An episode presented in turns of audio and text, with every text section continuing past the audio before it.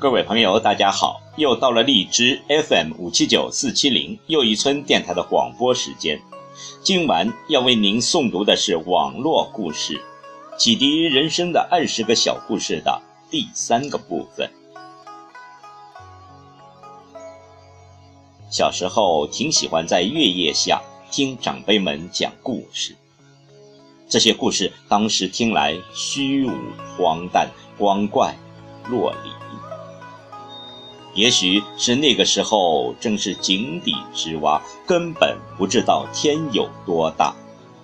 直到进入了奇妙多彩的生活，我们才发现世界的离奇多变，远远超过了那些巧合而生的故事。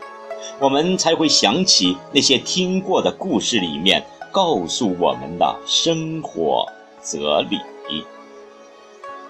请听启迪人生的二十个小故事的第三个部分，第九到第十二个故事。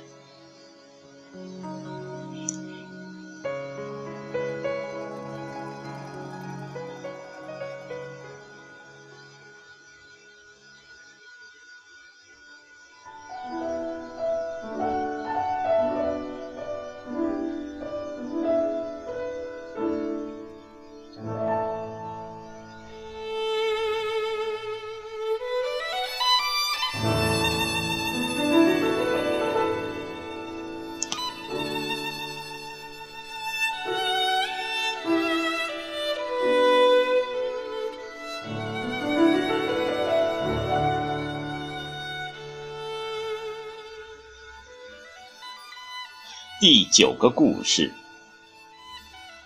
一个农户在杀鸡前的晚上喂鸡，不经意地说：“快吃吧，这是你最后的一顿了。”第二天，见鸡已躺倒，并留有遗书，遗书上写道：“爷已吃了老鼠药，你们别想再吃爷了，爷他妈的也不是好惹的。”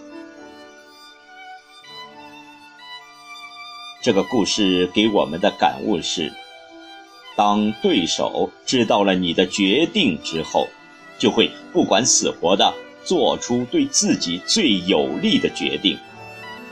所以，信息安全很重要。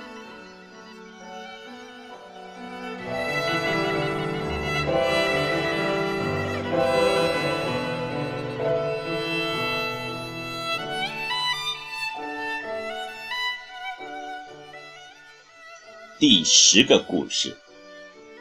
飞机上，乌鸦对乘务员说：“给爷来杯水。”猪坐在旁边听后也学道：“给爷也来杯水。”乘务员把猪和乌鸦一起扔出了窗外。乌鸦笑着对往下掉的猪说：“傻了吧？”也会飞。这个故事给我们的感悟是：外界因素是一种约束条件，自身能力也是一种约束条件，而往往更重要。所以，别人能成功的事，自己未必就能成功。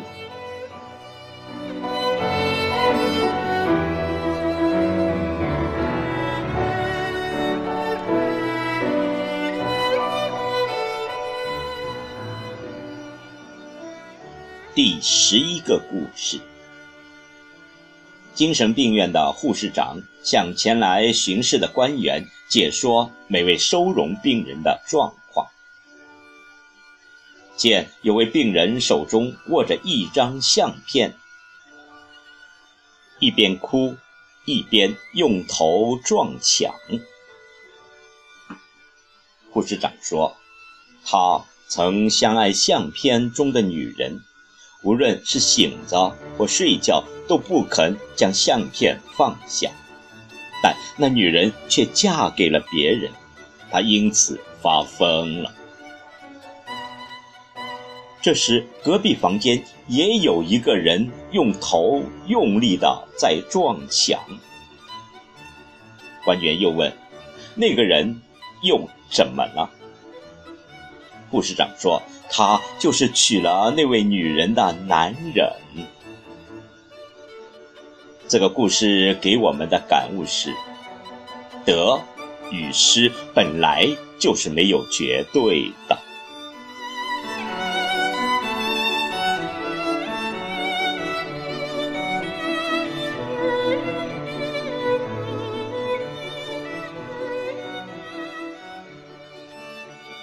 第十二个故事：苍蝇发现自己的模样很像蜜蜂，它十分的高兴，打算冒充蜜蜂去花丛里欺骗花的感情，盗取花蜜。可是它在花丛里飞来飞去，不知飞了几个来回，却不见有一朵花向它绽放笑脸。他十分的不解，转头问蜜蜂：“到底原因何在？”蜜蜂笑着回答说：“你只是外形像我，事实上并不是我。因此，即使是一辈子蹲在花丛里，花也不会把你当成是我。”